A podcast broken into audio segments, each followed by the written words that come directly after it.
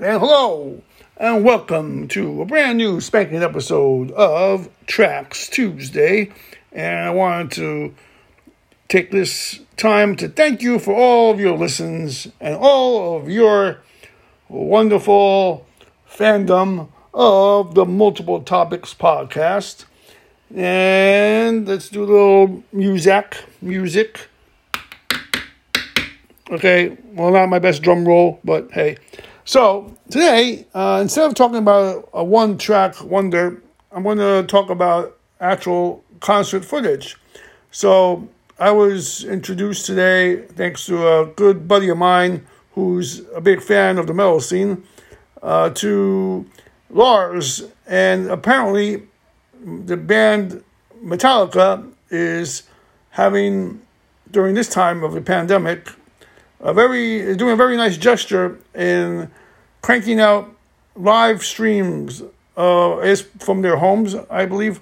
I'm going to start to tune in, and it's called Metallica Mondays.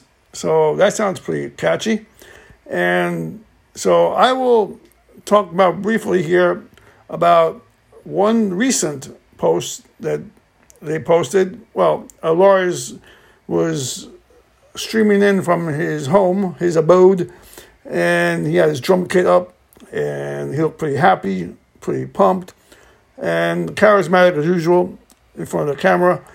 And so he gave footage from an early 80s concert, and it was pretty cool. You know, he saw all the guys there James, uh, Kirk, and the late, great bassist uh, Cliff Owens. Is that? Yeah, Cliff, right? Or Cliff Burton. No, Cliff Burton, right? Sorry. My apologies. Yeah.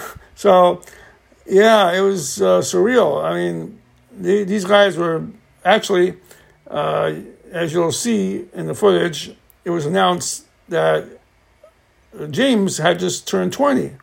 So he was a really youthful James. It's funny because when I was watching it, if you didn't tell me he just turned 20, I would have thought you were lying because he did look a little older. Um, but like when I did close up on his face, yeah, he's he's 20. but uh, from a little distance, uh, he looked, he had this. Um, he kind of reminded me of um, the Doors lead singer uh, Jim Morrison. Now, he unfortunately passed away uh, relatively young. He, he even I don't think he was even was he 30 or I'm not sure, but he was pretty young. Um, so but he looked a little older. He, I guess, the way I don't know, it was that presence of like an older person, like he's kind of a seasoned uh, type of uh, you know lead singer. So he had that um, look going on there. But um, yeah, but it was pretty uh, wild. One um, thing I noticed, uh, I didn't want, finish watching the whole concert footage. I'm going to continue watching it, uh, unless I'm incorrect. But I did not see a mosh pit. So I'm like, uh, was the mosh pit uh, like a phenomenon, like, you know, a con- live concert phenomenon that was developed later, like the mid 80s or 90s or something? Was that an idea that came about later?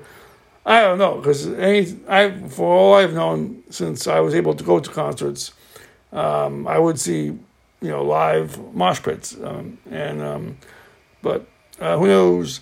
So I'll include a link to the concert and check out Metallica. And, you know, they really gave that really raw, you know, youthful, aggressive um, the delivery there.